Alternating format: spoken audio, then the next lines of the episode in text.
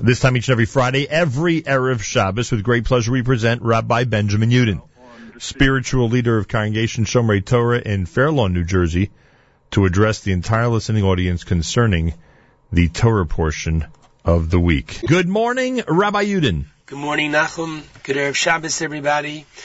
And wow, this Shabbos, well, first of all, the Shabbos we have the privilege of reading Parshas Tzav, which according to the Chinuch has 18 mitzvos, and it lines up nine positive and nine restrictions.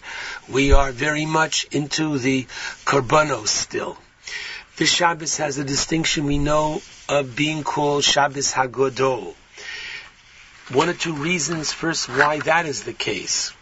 So the rabbis tell us that firstly, the Haftorah that we read on the Shabbos before Pesach, coming from the last Navi, Malachi, concludes with Hinei Anochi Sholeach Lochem Es Elio Anovi. The Navi promises us that I will send Elijah, Elio Anovi, Lifnei Bo Yom Hashem Hagodol Vahanora. He is going to herald the coming of the Mashiach. Lifnei Yom Hashem Hagadol. So since the Haftorah promises us about the future redemption called that great day, the Haftorah and the Shabbos takes on the name of Shabbos Hagadol. In addition, the rabbis tell us that the year that we left Mitzrayim, we left on a Thursday. The 15th of the month of Nisan was a Thursday. The 10th of the month was the day that we designated the Karban Pesach, the Paschal Lamb. We tied it to our bedposts in Egypt, and there was nothing less but an incredible miracle. The Egyptians heard the sheep and the lambs making their appropriate noise, being held near the bed, and they asked the Jewish people, what's going on? And the Jewish people said, we will slaughter your God in four days and they were powerless to do anything. This was looked upon as a major miracle. And finally, the rabbis tell us that which we say in Hallel Hagadol, Lemake Mitzrayim, Biv Chorehem, that God literally smote the Egyptian people with their firstborn. What does that mean? It means that Moshe warned that there would be the killing of the firstborn. All the firstborn in Mitzrayim petitioned Paro to let the Jewish people go. After all, nine plagues had already come and all of Israel had been spared. Egypt had been punished. The firstborn of Egypt were especially worried, and there was nothing less than a civil war in Egypt on that day, on that Shabbos. So many things occurred on this day to give the day the designation of Shabbos Hagadol and including tradition within the Jewish people is that the rabbi gives a lengthy drasha lecture on Shabbos Hagadol regarding the laws of Pesach and some of the specifics of the laws. And so just to remind everyone that there is the mitzvah of bidikas chametz, that we have to search for the chametz if you will be home for Pesach or you'll be home in your house next Thursday night, the night of Erev Pesach, then you do the bedika, the search, with a bracha. If you are leaving your home prior to Thursday night, you do the bedika, the search, without a bracha. And the search should not be just one quick experience of zipping around the house and picking up the ten pieces of crumbs, which by the way should be wrapped up and they should be small, so we're not leaving chametz around the house just in case we don't get all ten. Just remember that we stop eating chametz in this part, in New York area, please God, 1028, next Friday, Erev, Pesach, and consult the um, various times wherever you live for the latest time of eating chametz, burning chametz, and I urge all who are listening to follow the practice of selling your chametz, designating your local rav to act as your agent to transfer your chametz to a non-Jew on your behalf. I'd like to spend this morning's program talking about an interesting aspect of the Seder, and that is as follows. There are today two biblical mitzvos that are unique to the night of the Pesach Seder. The first one being to eat matzah, and for that, by the way, try to get shmura matzah, matzah whereby the flour has been literally guarded, watched from the time of Ketzira, from the time that the wheat was cut, and for the Seder try to get, be it hand shmura, machine shmura, matzah. That is one biblical mitzvah that we have today. The other biblical mitzvah that we have today is the mitzvah of Sipur Yitzias Mitzrayim, the mitzvah of telling the story. So whereas every night there is a mitzvah of Zechiras Yitzias Mitzrayim to remember the Exodus, and we do so in the Shema every evening.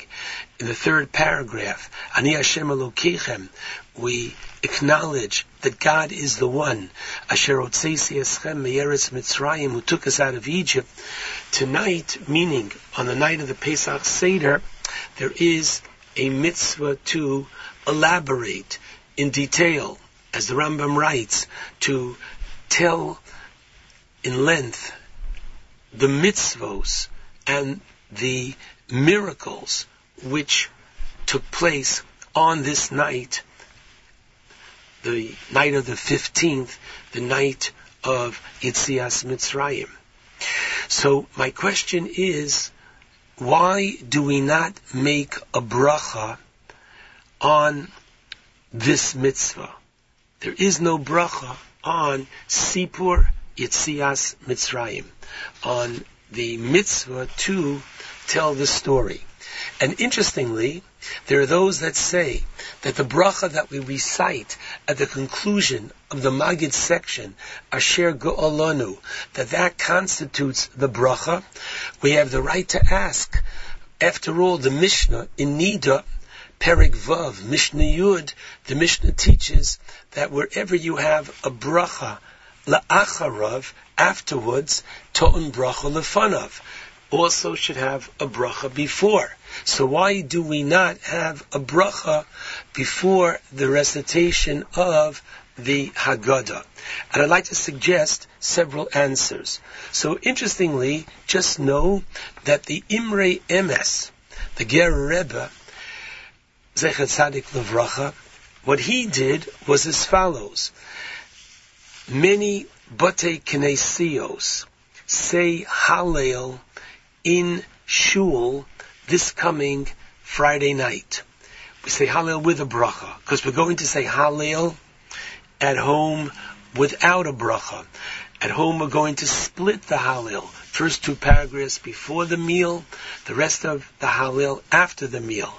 So the Imre Emes had in mind when he recited the bracha, Vitzivanu, al lekroas ha'halel, the bracha before the Hallel, he had in mind that this would include not just the Hallel, but please God, the Sipur Yitzias Mitzrayim that was going to follow.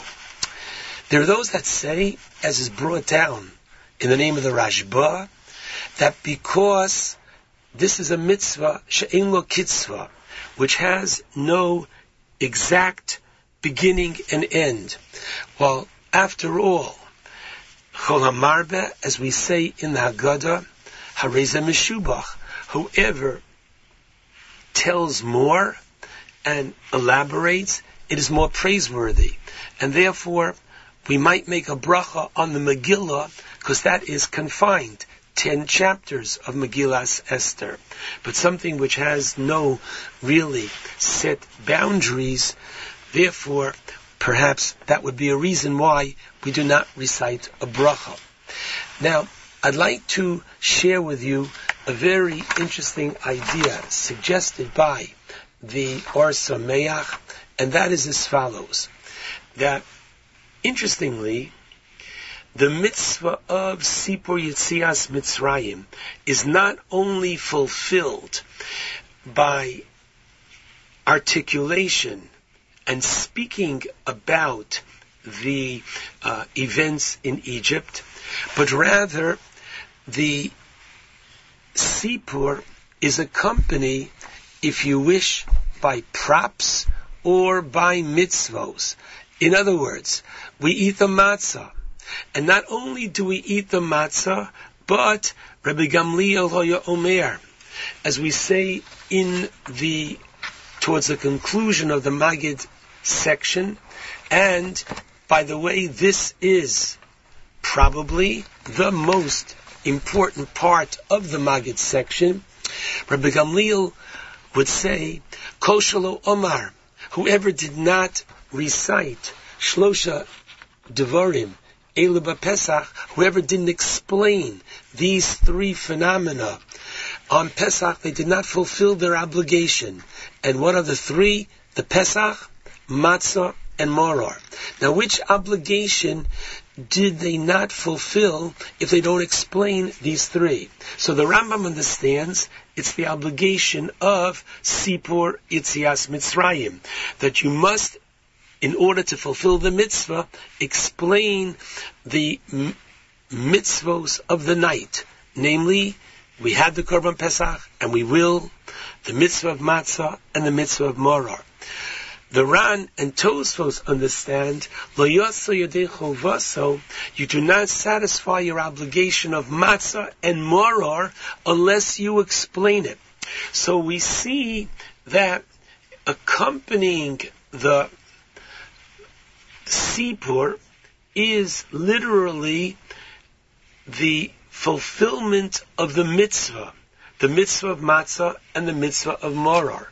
And therefore, I'd like everybody to realize that when we are privileged at the Pesach Seder to recite the bracha on the matzah, we are not only reciting a bracha on the matzah, but included in that bracha is a bracha for sipur, because the matzah that we're eating is an integral part. We're acting out the sipur. When we eat the moror and we make a bracha, alachilas moror, included in that bracha is not only the bracha for a bitter herb, but included in that bracha is Sipu Yitzias Mitzrayim. And so too, when we recite the brachos for the Arba Kosos, included in this is this aspect of Yitzias Mitzrayim. The Sipur, the story is being acted out through the mitzvos. And therefore, you might say we have many brachos which to, which include or refer to the Sipur. The Chassam Sofer suggested something very sharp in his drasha for Pesach in Shnas Tovkuf Pei, and he suggests the following. Why don't we make a bracha beforehand? Because just like the Geir, a convert who goes to the mikvah, he cannot recite the bracha Vitzivanu alatvila. He was commanded to immerse. Prior to immersing, because he's not yet Jewish, he goes down, comes up, after he's immersed, he is now Jewish, having been circumcised, having accepted upon himself the mitzvos.